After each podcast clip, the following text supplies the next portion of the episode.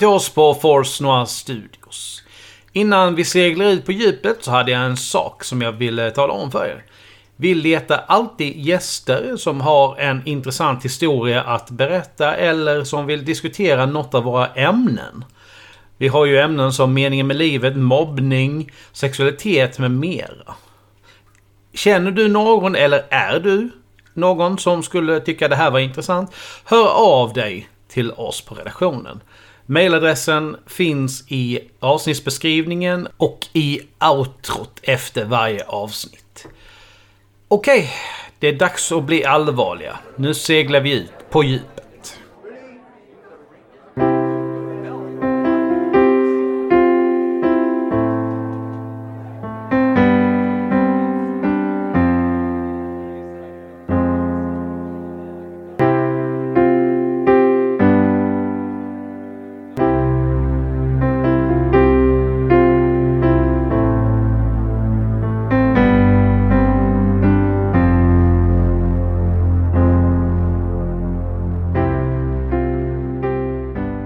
Välkommen till Forsarna Studios och På djupet.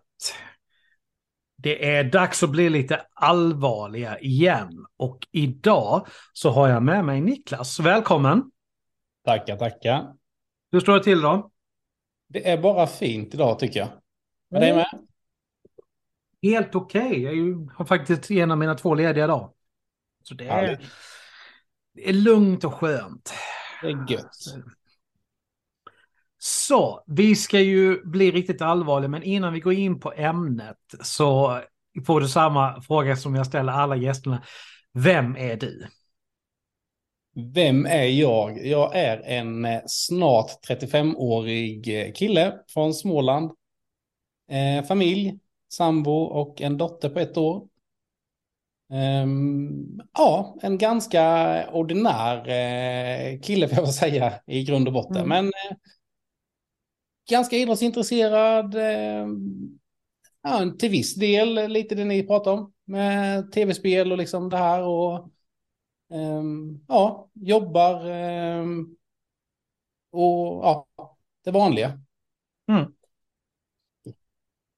Vi ska ju prata om spelberoende, spelmissbruk idag. Och då ja. har jag ju börjat med att kolla upp lite grann så här, hur man definierar det hela. Och då har jag varit inne på Mind 1177 och eh, spelprevention. Tittat lite grann. Och på Mind så står det så här. Många svenskar har problem med spel om pengar och riskerar att utveckla spelberoende. Spelautomater och internetspel är det mest beroendeframkallande och kan leda till en sjukdom som går att jämföra med alkohol och narkotikaberoende. Och det är lite intressant för vi hade ju ett samtal förra månaden om liksom alkohol och eh, pratade med eh, en som hade ett eh, tidigare alkoholmissbruk. Ja. Men vad är det här då? Ska vi se. Cirka 2% av Sveriges vuxna lider av spelproblem och spelberoende. Med spelproblem menas att spelandet är utom kontroll och får negativa konsekvenser i livet. Det kan skada hälsan, det sociala livet och leda till ekonomiska problem. Uh, det var det står på Mind. Uh, så om vi tittar på lite mer 1177 så är ju de mer inne. De pratar om någonting som kallas för hasardspelsyndrom. Och det är inte då samma uh, sak som beroende av dataspel eller tv-spel. Det kallar man då för dataspelsberoende. Ja. Så har vi skilt de två lite grann.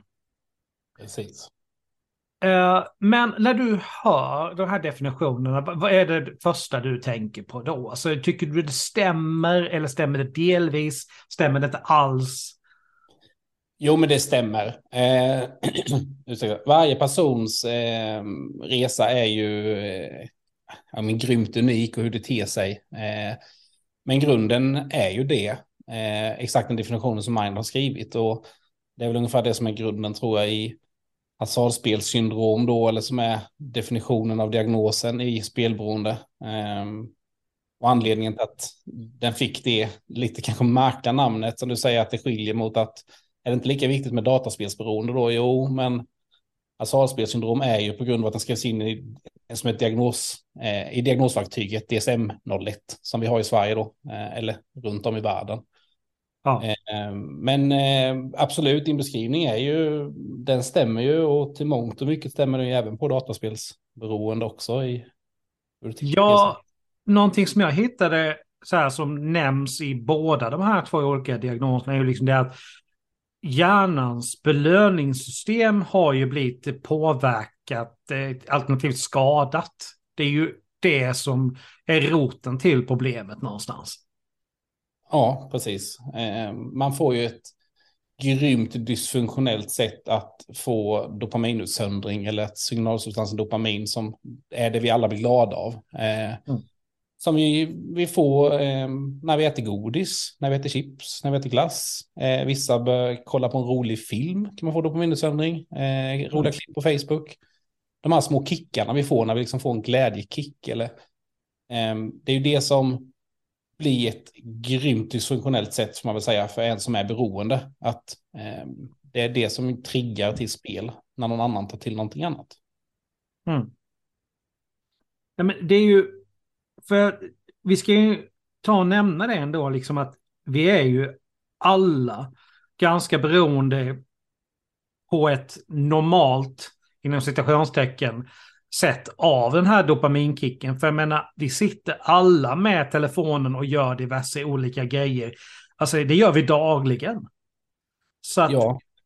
vad, om vi då tittar på din resa där, liksom, vad var det som gjorde att du verkligen märkte att nej, nu, nu skiljer det sig från liksom det, den typ av belöningsgrej som, som gemene man liksom ändå har någorlunda kontroll över? Vad, vad, hur upptäckte du det? Och vad var det som skilde det åt? Ja, men det, alltså den rena upptäckten till slut, när, när det fullständigt kraschar, som jag, vi säkert kommer komma in på, det, då är det ju liksom av ekonomiska konsekvenser i mitt fall. Eh, men hur man upptäcker det i efterhand, hur man har betett sig eller hur man har gjort det, Eh, på samma sätt som du säger, vi får det från telefoner, folk sitter i möten och tar upp telefonen så fort det blir tio minuter av liksom lite långtråkighet så måste den bara upp och man kommer nästan på sig själv att eh, vad fan är den som jag tittar efter? Man bara börjar scrolla för att få det här. Det lever ju som ett det lever som ett aktivt behov i en spelares värld. Alltså det är när du är i trafiklysena i trafiken, det är när du sitter på toaletten, det är när du sitter i soffan, du kan sitta på middagar. Så fort du, liksom, du får ett extremt behov av att hela tiden få det här flödet i hjärnan. Men det ser man ju inte när man är där och då, utan man, man tänker att ja, men jag måste rädda mina skulder eller jag måste rädda min situation. Eller, och, men så är, så är det ju inte egentligen, för att hade det varit, hade det, varit det som hade varit problemet, då hade vi alla som är beroende slutat vid en förlust eller vid en vinst. För då hade man känt att fan vad gött. Eller shit, nu spelade jag ju bort det här. Men mm. vi, vi har ju utvecklat en beroende gen som gör att vi har ett extra behov av det här dopaminet. Och det är det vi behöver lära oss att hantera. Mm. Um, och i mitt eget fall så jag, jag kan ju känna igen mig i många olika situationer. Jag kan känna igen mig att jag går all in i om jag ska menar, i andra situationer som också ger dopamin. Om det är liksom att idrotten som jag har varit mycket i. Alltså jag har älskat, alla älskar nog situationer och gå ut med folk på läktaren. Men för mig har det varit liksom att jag kan ju se fram emot det i tre dagar. Jag kan nästan vara så att jag mm. inte, jag är inte ens fokuserad hemmadagarna innan för att det är bara den, liksom jag vet vilken kick det blir när man går ut där. Inte matchen i sig, utan kicken att få göra det här. Eh, så det blir ett dysfunktionellt sätt att eh, tillfredsställa sig själv med just dopaminet. Mm.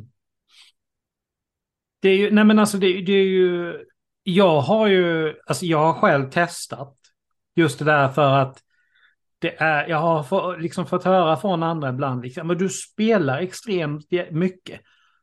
Och då har ändå frågan dykt upp någonstans, alltså har jag verkligen kontroll så att jag kan sluta? Ja, det kan jag. Jag slutar när jag behöver äta, jag slutar om jag vet att jag måste, och jag slutar när jag vet, ja jag måste gå och lägga mig nu så att jag åker upp till jobbet imorgon.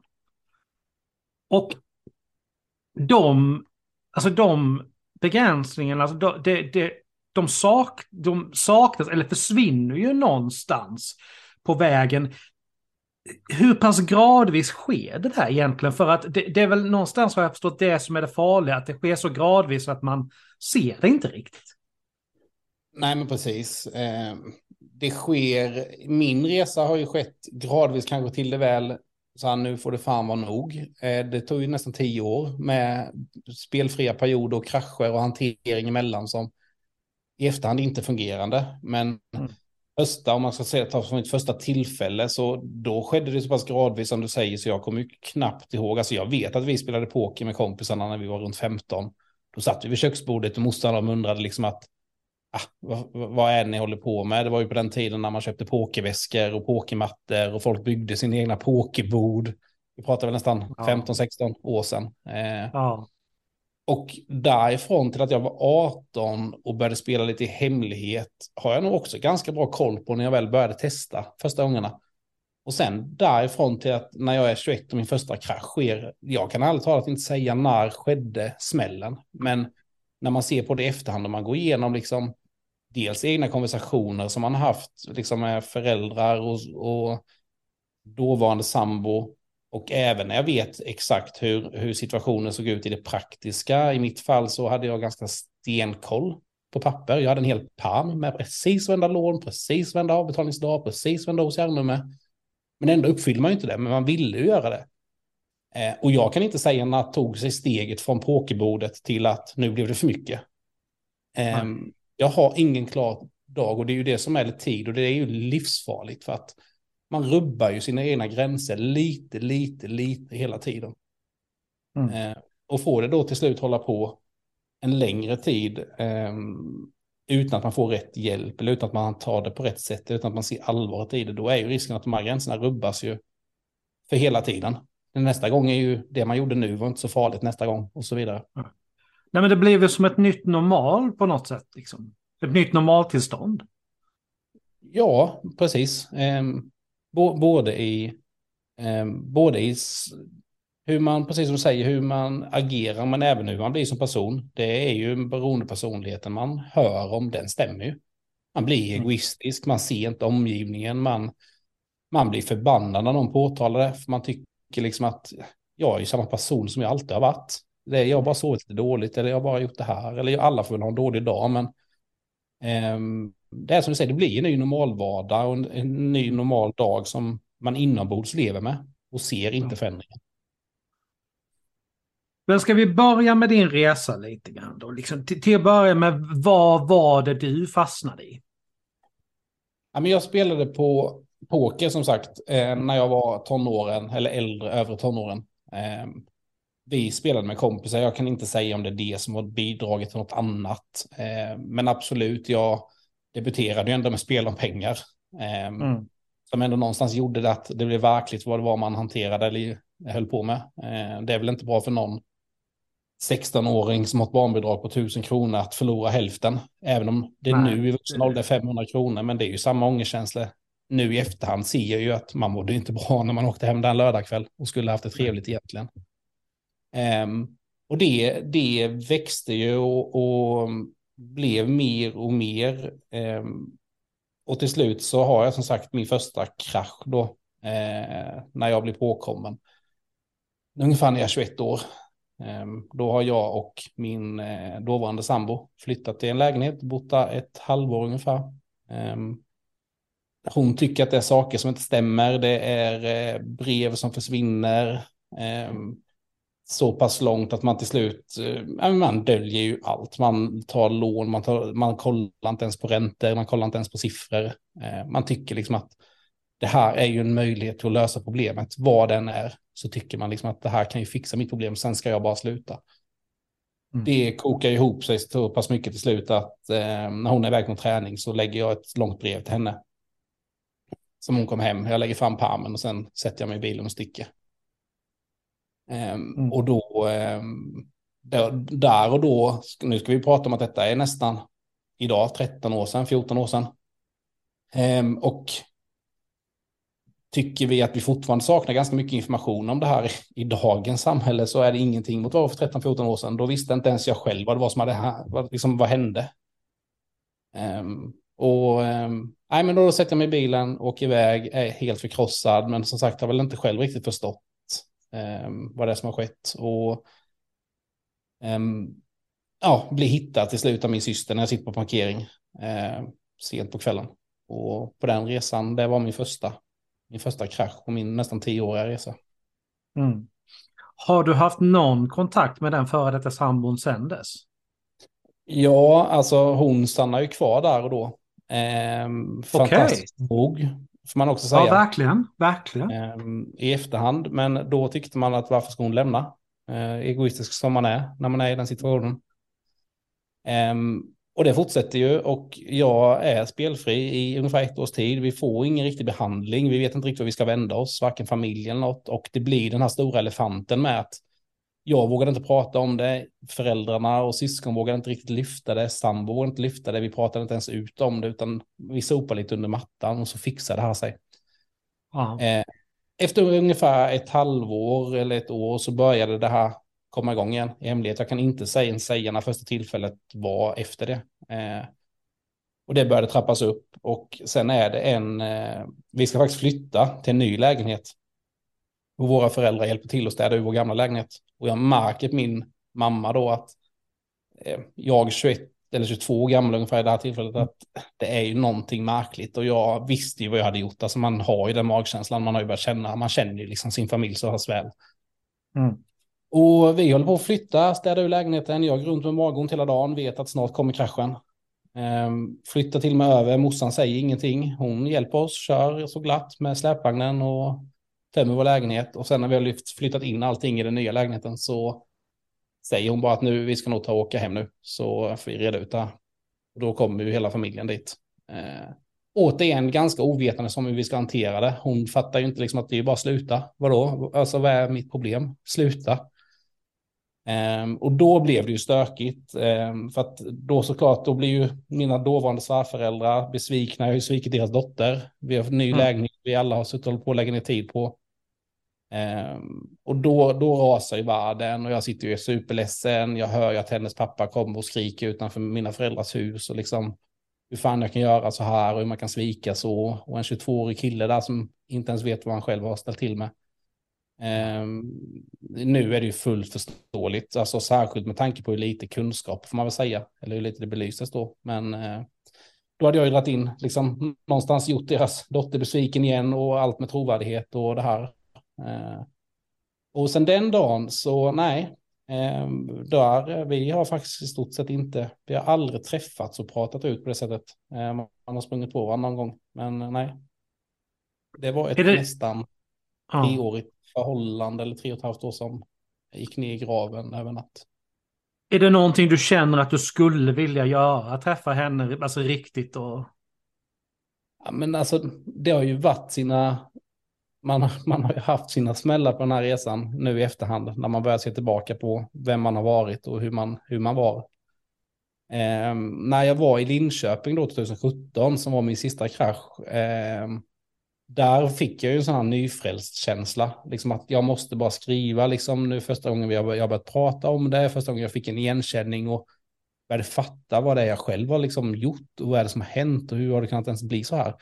Då vet jag att jag, då skrev jag till henne och bara så här, det hade varit jättetrevligt att eh, ta en fika och liksom inte för att försvara sig på något sätt, men bara för att kunna lämna någonstans på ett snyggt sätt. Liksom jag ja, men få ett riktigt avslut liksom för er båda två. Liksom. Det...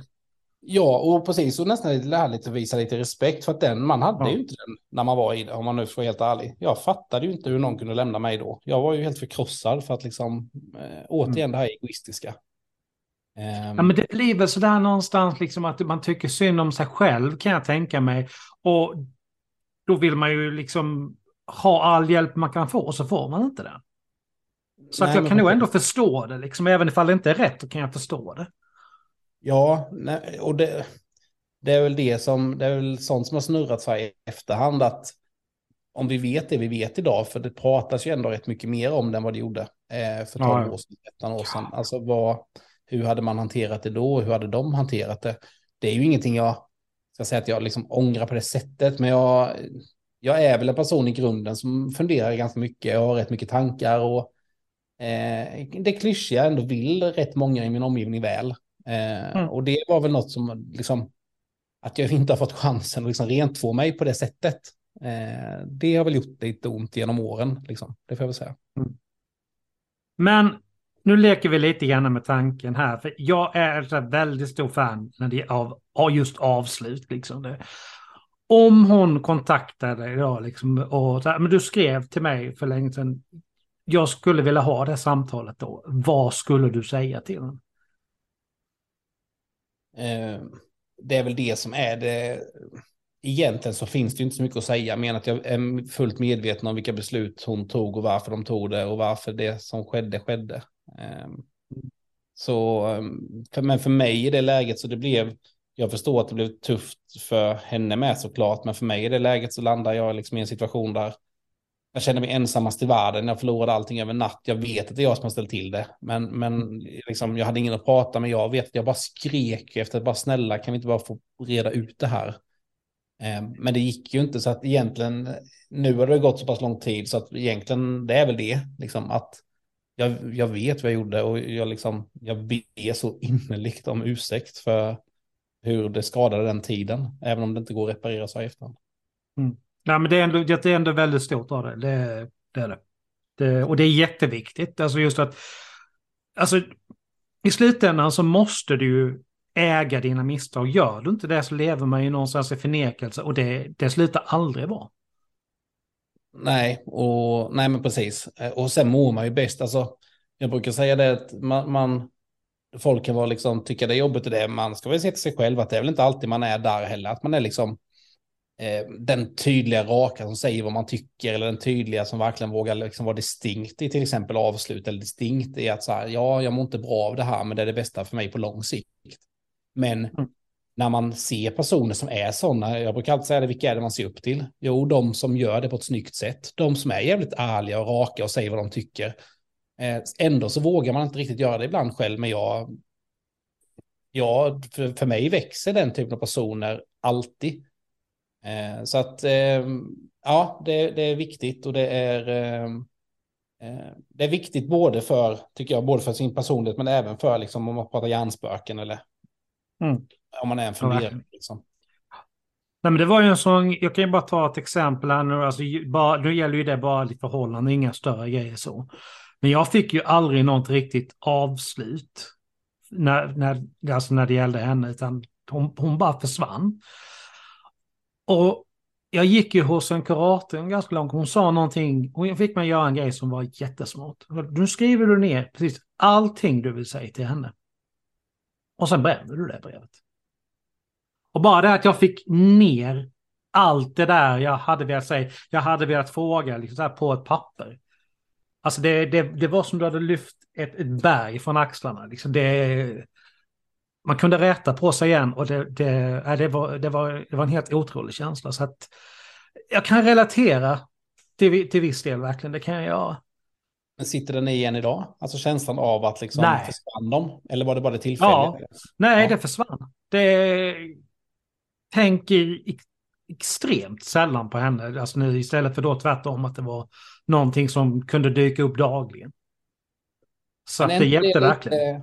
Är inte det lite samma, är det inte lite samma liksom hantering då som man kanske har när man har ja, men mycket i huvudet eller stressad eller liksom så här, få ner det på pränt, få ja. ut det från skallen och så ser man att ja, men det kokas ju ner att det faktiskt egentligen är det bara de här eh, tankarna jag har bestämt mig för att jag ska tänka istället för att vara lite rationell och bara se vad är verkligheten och vad är sanningen för att liksom vi är ju experter med våra hjärnor att liksom vi tolkar ju saker helt och hållet ut efter våra egna eh, mm. erfarenheter ja. som vi är inlärda med. Liksom.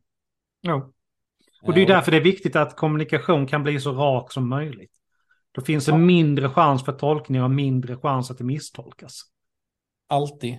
Ja. Eh, ja, nej, men jag håller med till 200 procent. Det, det, och det gäller ju allt egentligen. Sen är man ju ibland ganska dålig. Man är inte eh, alla har ju sina svaga sidor, liksom, eller alla har ju sidor som kan vara svåra att lyfta eller svåra att prata om. Men eh, jag håller med dig egentligen. Alltså, kommunikationen är och i alla situationer. Alltså jag är helt övertygad om att du kan lösa vad som helst bara man kommunicerar. Det är liksom bristen på kommunikation någonstans som havererar väldigt mycket.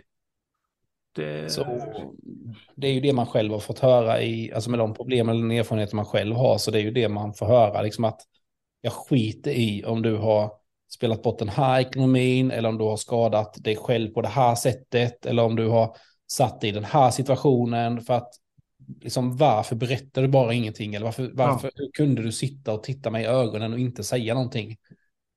Um, och det är så oerhört tydligt för mig, liksom, att då, där, då kan det vara liksom, konsekvens man tänker att hon kommer tycka att jag är att jag är helt skruvad, att jag har gjort det här. Men det är, liksom, det bara att gå förbi, det är liksom inte ens det ja. som betyder någonting. Nej. Um, så nej, det är otroligt sant.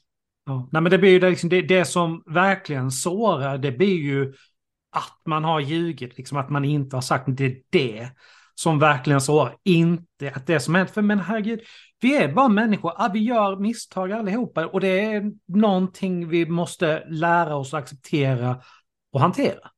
Mm, precis. Och det, och, och det tänker jag som sagt, det går, det går väl egentligen igenom i allt vi gör, att vi måste, alltså det är den här personlighetsutvecklingen, att någonstans ta ansvar för sina egna handlingar, ta ansvar för hur jag själv agerar på saker och hur jag själv väljer att tolka saker. Jag kan inte bestämma vad andra säger eller vad andra gör eller vad andra menar. Ehm, fast jag tycker som sagt vi är rent sagt jävligt dåliga ibland på att faktiskt bli bättre på det. För att, ja, eh, det, men det är något av det svåra. Ja, men det är något av det svåraste vi har. För det är så här, den här stoltheten som de flesta har, den sitter ganska djupt rotad och den är inte lätt att svälja. Nej, precis. Men eh, jag tänkte på det, liksom, du, du sa att du hade ju alltså en, alltså du har ju nämnt krascher.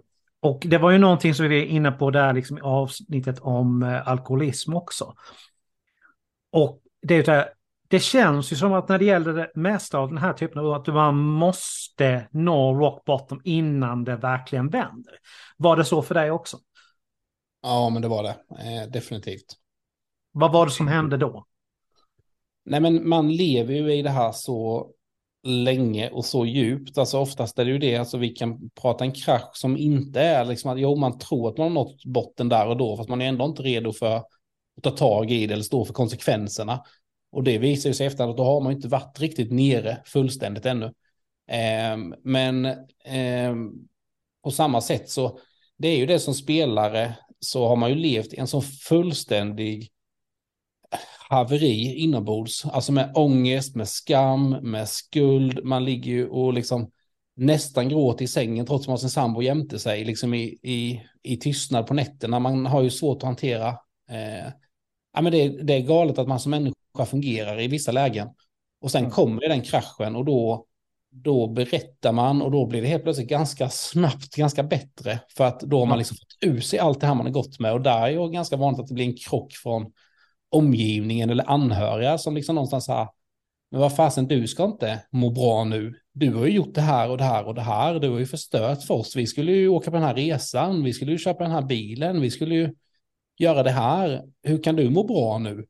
Men ofta har man ju liksom, man har ju gått och när du väl kraschar i den där marken så är ju det liksom bara, det är ju egentligen bara slut slutdestinationen av ett långt mående som har varit helt under isen egentligen under kanske ett halvår, ett år, två år.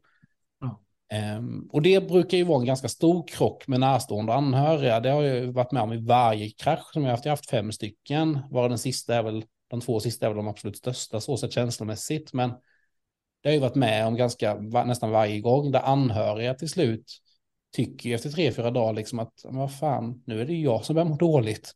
Det här är ju orättvist att du går där och mår bra och har ställt till det och nu kommer ju smällen för mig. Och den är jättesvår att hantera, för då liksom i början är anhöriga oftast ganska praktiska, så här, nu måste vi göra det här, vi ska göra det här, vi ska göra det här, vi ska fixa detta. Eh, sen när deras känslor kommer, eh, den är jättesvår att hantera. Eh, för då, som sagt, då har man som spelare, när kraschen kommer, så skulle jag säga att till 99 procent av gångerna så är du inte en person som berättar öppenhjärtligt eller bara snabbt berättar att nu har det pågått. Så när, när du väl är där, då är det för att du har slått i botten. Mm. Men enligt din erfarenhet, hur, hur pass stor hjälp har man av någon utomstående i det här läget? Behöver man någon som kanske liksom medlar lite me mellan en själv och liksom familj eller vilka det nu behövs det? Jag vill säga att det behövs definitivt i nästan alla lägen. Kanske inte medla emellan, men i alla fall ge information. Eh, som spelare, som sagt, så när man är i det, vissa är ju ganska duktiga på att ta reda på information. Alltså till, i mångt och mycket så är det fullt fungerande människor, kanske på andra hållet, alltså väldigt, väldigt, väldigt klipska och kloka människor. Eh, som då dessutom har liksom letat upp information, man har tagit reda på vad som kommer hända, vilka förutsättningar har man, vad ska man göra, man kanske till och med bokat in vissa möten, för man vet att nu kommer det snart krascha här. Eh, men som anhörig som sagt så är det oftast egentligen inte så mycket att man krockar för, jo, det praktiska blir att man krockar för måendet, men får de bara information om hur det brukar se ut? Vad är det som händer? Hur kunde det komma så här? Varför har det blivit så här? Varför sa han ingenting? Jag har ju frågat honom flera gånger. Hur kunde han flytta våra sparpengar och göra det här? Eh, mm. Mycket sådana frågor brukar uppstå och där kan det vara otroligt bra att i alla fall få information från någon som har spelat. Det behöver inte vara någon liksom terapeut eller någon som jobbar med det, men i alla fall någon som själv har varit där. Ja. Men alltså, jag kan ju tänka mig det, liksom just på den här frågan, varför har du inte sagt någonting? Man vill, man vill inte göra folk besvikna. Och då, hur konstigt den låter, så är det enklare att dra en lögn, en vals, än att man står för det. Mm. Alla dagar i veckan. Ja. Och det är ju, alltså man blir ju en notorisk lögnare. Eh, därför jag, alltså, så det är att vara så ärlig mot sig själv när man är i det. Eh, det, det, är ju en av anledningarna att man alltid efteråt pratar om liksom total transparens. Och då pratar vi inte om att, alltså vi pratar inte ens om att det är okej okay att säga att du var hemma tio över fem, utan är du, är du hemma kvart över fem så är det kvart över fem du säger. Är du på Ica och handlar så är det Ica och handlar och inte Coop. Alltså för att man blir så duktig på att slänga ur sig snabba saker, precis som du säger. Och det gör ju att man skyddar sig själv även liksom grövre händelser som det här, när man faktiskt behöver vara ärlig sen. Så att det är ju en av delarna, liksom att lära sig att vara extremt ärlig, eller framförallt transparent mot sig själv, man vill säga. Liksom mm. ta smällarna, exponeras för lite obehag vad fan har det här hänt? Våga komma hem eller våga säga till en polare att det har hänt. Liksom inte, dra inte en vit lögn om det, även om du tycker att den är ganska oskyldig. Eh, och för någon som har varit beroende för att säga att det är viktigare än för många andra, för att där är det verkligen att eh, man skyddar sig själv annars den dagen som man väl faller dit igen, om man faller dit igen. Mm. Men det, det, jag brukar säga som så här, att i slutet av dagen så är det egentligen bara en enda grej som du är ansvarig för och det är ditt eget samvete. Och det där samvetet det kan alltså, äta hål på en. Alltså, det är, för det ligger där hela tiden. För att det är så här, man ska inte, man ska inte glömma det, liksom att man glömmer inte bort att man har ljugit. Det finns där hela tiden i bakhuvudet och gnager. Och det där blir en sån jävla stress så det är, att det, det, det är svårt att förklara det. Ja, och man, eh, det är ju en stor del, tänker jag, att man också börjar må så fruktansvärt dåligt. Ehm, det är ju inte, det är ju, alltså, det var väl det här man först eller förr tänkte att det var liksom att jag kan ju inte uttrycka det här för det blir bara en bortförklaring för mitt beteende eller det blir en bortförklaring för att jag har gjort så här. Men, men så är det ju, man vet ju från första stund. Alltså man vet ju att jag gör fel, man vet att man inte är ärlig, man vet att det är ju det som gnager inombords. Det är ju som sagt inte så mycket. Jag skulle vilja säga att eh, majoriteten av spelarna, enligt min erfarenhet av de som har problem eller sitter med problem, eh, är ju fullt medvetna om vad som kommer komma och vad som kommer ske, liksom vilka konsekvenser. Och oftast har det inte ett skit med det att göra. De är liksom som spelare kommer man ut och så här, det spelar ingen roll så länge jag får behålla min familj och vänner och kanske jobb. Så att liksom jag har en vardag som, för att man blir lite där klassiska pånyttfödd. Um, och, och, det är ju framförallt lögnerna som äter inombords som gör att man mår så fruktansvärt dåligt. Mm. Jo, men alltså någonstans, alltså jag tror att man lär sig någonstans verkligen vad det är i slutändan som verkligen är viktigt. Liksom. Och det, är, det är ju liksom vännerna och familjen. Det är, utan dem så har man egentligen ingenting. Nej, och det är ju de, det är ju de här sex mänskliga behoven som vi har. Alltså med behov av trygghet, behov av kärlek, behov av att ge eh, och så vidare. Det är ju det är ju det som betyder något. Saker betyder ingenting egentligen. Pengar betyder ingenting. Eh, och, och det är så. Det är ju också viktigt att vidmakthålla i det. För det är ju lätt att man kommer fram och sen så berättar man kanske ett beroende eller om det är ett förhållande som har kraschat eller vilken händelse den är så är man plötsligt i början ganska medveten om det att bara jag får ha mina vänner eller bara jag får behålla min familj. Sen kommer den vardagen igen och så börjar det att trippa på så att jag brukar det är ganska, för egen del är det viktigt att faktiskt göra sig påminna om det, att den där telefonen en kväll betyder ingenting, eller det där, eh, vad den är för något, så länge man liksom har tryggheten och faktiskt tänka på, ja, men uppskatta det man har, sänka sina förväntningar, ja. uppskatta det man har. Ja, ja men verkligen. Det, men det, det är så här, jag, jag tror att det finns en grej som, som är en liten del av, av, av alla de här typerna av problem egentligen. Och det är att vi har som människor väldigt svårt att leva i nuet. Vi ser hela tiden längre fram. Ja, men om jag sparar så mycket, då kan jag köpa det här. Om jag, om jag lägger undan så mycket, då kan vi åka på den semestern. Och visst, det gör en glad för tillfället. Men folk glömmer lätt att vad är det egentligen i att du tar den där semestern som du verkligen gläder dig åt sen? Jo, det är minnena du skapar dig med dem du har med dig där. Inte själva resan i sig och vad den kostade. Den betyder egentligen ingenting. Nej, det, det, du är så rätt på det. Eh, det är ju exakt så. Och det, det faller ju igenom i, jag tycker, i, i allting. Ja, vi måste ha den här bilen. Ja, varför då? Jo, men jag har målat upp en bild av att det är det här och det här och det här. Men när du väl har den där bilen och du sitter invändigt så ser den inte ett skit annorlunda ut än vad en bil för 100 000 extra gör eller mindre. Bara för att den har lite coola lysen eller den, alltså. Det, det, är liksom så fun- det är ju så vi funkar och precis som du säger, det är så otroligt viktigt att landa i sig själv och bara vara det vi har och vara i i den vi är och det vi har runt oss. Det kan låta så klyschigt, men alltså för, det är, för mig är det grunden. Jag lever absolut inte efter den i alla lägen, men som sagt, sänk tacksamheten och eller sänk förväntan och öka tacksamheten så är jag helt övertygad om att vi alla, det är liksom det lättaste vi kan göra för att börja må bättre i oss själva. Ja, ja men verkligen. Det är, men det, det är också det, vi ska inte glömma det, det där är väldigt mycket lättare sagt än gjort. Det är inte lätt. Det är någonting väldigt bra att sträva efter, men det är inte lätt att nå dit. För att allt tryck vi har utifrån med all jävla reklam, alla alltså, skådespelare, modeller, allt, liksom, alla som gör reklam för allt det här. Du blir ju bombarderad med det hela tiden. Inte så jädra lätt att värja sig mot det. Nej, och hela samhället är ju uppbyggt på en form av konsumentsamhälle där vi ska ja sträva efter nya saker. Ehm, det, det, och det, det, är ju, det innefattar ju allt som du säger. Det är ju prylar, men det är ju livet, det är jobb, det är eh, bättre tjänster, eh, bättre eh, bostäder, det är allt, allt, allt. Och som du säger, man, man landar ju såklart i det eh, själv. Det är ju det vi blir matade med, vända tidning, vända reklam. Eh, men, men eh, jag tror någonstans ändå att så länge man, egentligen som här, så länge man är medveten om det och i alla fall tar sig den tiden någon gång då och då, så tror jag någonstans ändå man liksom så här kan vakna till lite i att liksom, vad är det faktiskt jag har runt mig och liksom, mm.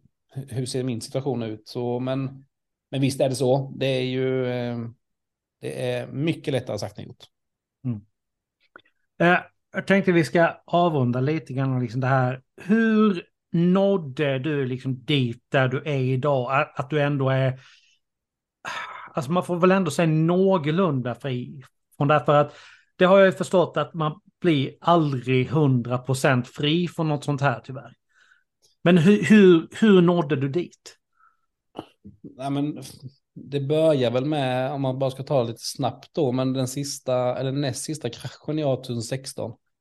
Eh, då har jag precis träffat en ny tjej eh, och vi, eh, nej men vi har träffats ett tag och eh, jag får ett samtal en dag från eh, min mamma eller om det är min syster som eh, ringer och säger liksom att nu kommer du hem så ska vi prata. då vet jag ju återigen vad det är, men då, då har jag ju levt i det här, alltså då har jag ju levt i det dåvarande nästan nio år fram och tillbaka och liksom skam med kompisar, skam med vänner, en stad i, Ljungby då i Småland som jag kommer från som inte är så stor. Eh, där man vet att vissa tisslar, vissa tasslar.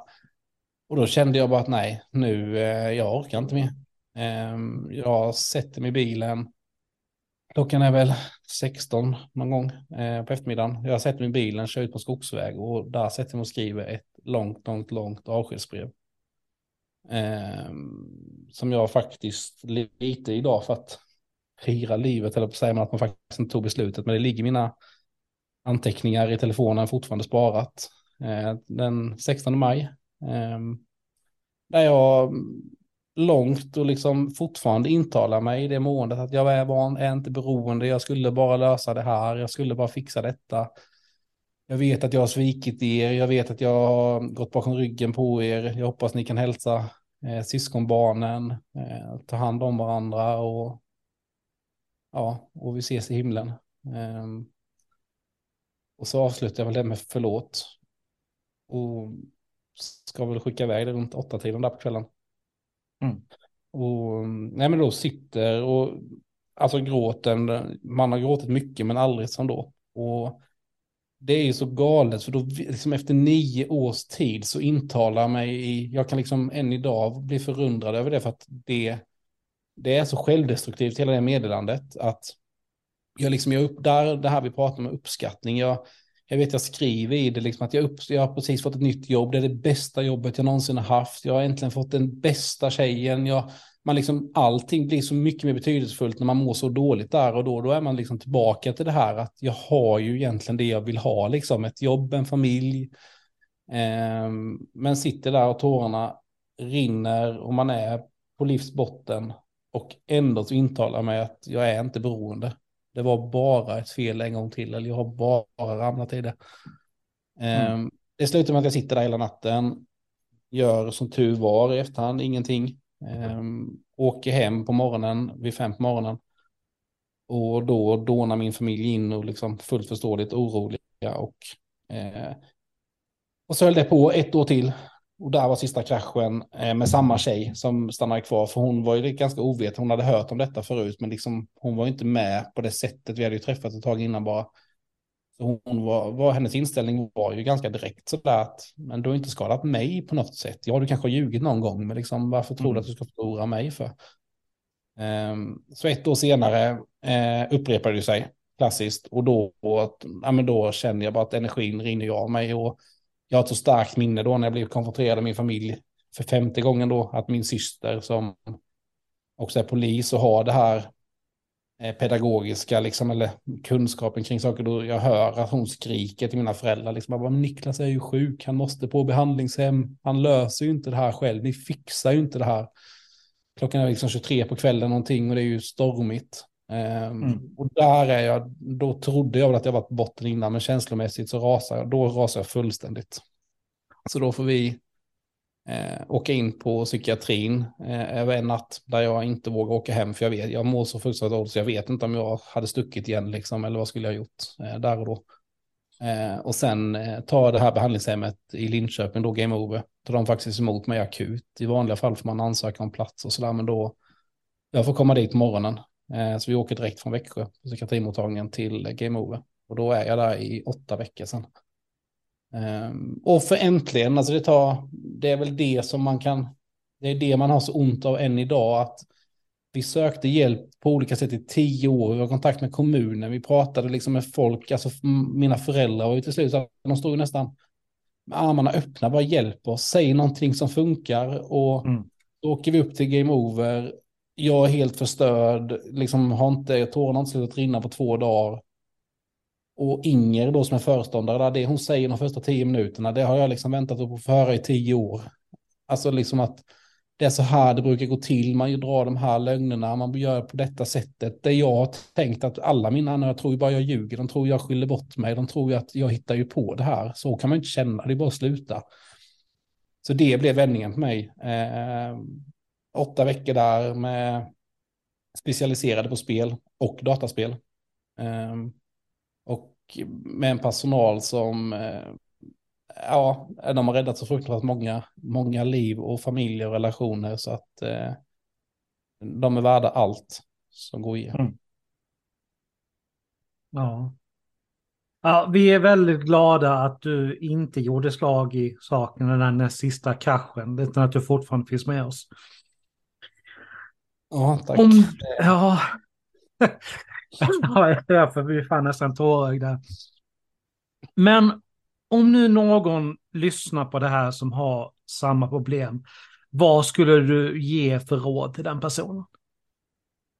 Ja, men det börja med att ta hjälp, alltså kapitulera och ta hjälp. Det blir inte bättre eh, av att lösa det själv. Man gräver hålet så mycket djupare. Jag har gjort det varje gång. Hade jag bara liksom tagit hjälp en vecka innan eller en månad innan så hade alltså det hade varit så mycket lindrare skador, både relationer men även liksom konsekvenserna av de praktiska bitarna. Så det är väl det första, liksom våga säg till, bara bestäm er för en tid och liksom bara håll er för den och bara säg något. Du kommer få hjälp, det finns hjälp. Eh, nummer två är väl att Ja, men nummer två är att liksom, var inte rädd för vad som kommer. För att jag kan känna igen mig i det, liksom att ibland så till slut efter till många år så man vet ju bara spela Niklas. Jag vet ju bara liksom vad ska jag göra med allt, hur ska det bli med ekonomin, hur ska det... Men det, men det blir inte bättre när man är i det, för då har man ändå ingen ekonomi. Den är ju upp och ner osäker hela tiden, men man intalar ju sig liksom att shit, nu kommer ju folk börja begränsa mig. Ja, det kan, för, en, för första gången så kanske du faktiskt kommer ha pengar över och kan... Liksom, det kan börja bli bättre för att pengarna är ju pengarna är inte problemet även om man intalar sig det när man är där, utan det är ju ett symptom. Det är ju som alkoholen för en alkoholist eller drogerna för en, en som är drogberoende. Det är liksom ett symptom på beroendet. Det är pengarna som gör att vi kan underhålla vårt beroende. Mm. Eh, så nej, men ta hjälp och liksom våga, våga vara öppen för det som kommer. Eh, och sen är det ju som sagt, sök, försök att liksom ta hjälp från omgivningen då såklart, men också ta hjälp från folk som kan. För att min erfarenhet är att man, man, man vill så gärna intala anhöriga och man intalar sig själv. Det är inte för att man det är inte för att man vill lura anhöriga eller inte är beredd på att ta tag i problemet. För man tror verkligen att jag ska sluta nu. Nu, nu är det dags, liksom. nu har jag gjort det här. Men den erfarenheten jag har, det kan säkert finnas undantagsfall, men den erfarenheten jag har är att det kan funka ett halvår, det kan funka ett år, det kan funka tre år, men vid fel situation i fel tillfälle med fel trigger och då ramlar man dit. Så att ta professionell hjälp. Mm. Ett stort tack Niklas för att du ville vara med oss. Stort tack själv för att jag mm. ja, är inbjuden och får lyfta, mm. lyfta detta. Jag brinner ju för att få eh, jag brinner verkligen för att få sprida det. Jag, jag tar gärna den liksom för att eh, när man har varit där tillräckligt många gånger så hade jag bara, alltså, hade jag bara haft någon och bara dra till semester, det hade kanske varit en okänd jag inte ens känner, så hade jag gjort det alla dagar i veckan. För att när man sitter där i sin ensamhet, man är ensamast i världen i den mm. där bilen. Eh, så ja, supertack för att ni lyfter detta. Till er som har lyssnat så hoppas jag att ni har fått ut någonting av vårt samtal här idag. På djupet är tillbaka om en månad. Tills dess, ta hand om er. Våga ta hjälpen som finns, som Niklas säger. Så hörs vi då. Hej då! Hej då!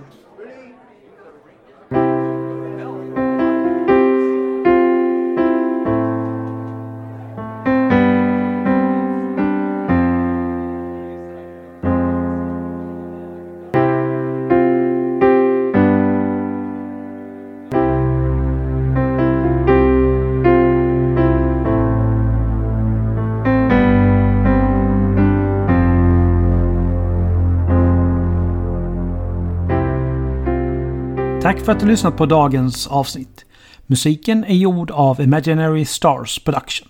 Vi skulle uppskatta om ni gillade våra inlägg på Facebook, Instagram och Twitter då det hjälper att motivera oss i det vi gör.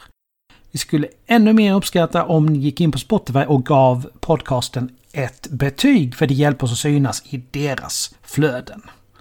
Ta hand om er så hörs vi snart igen. Stay tuned!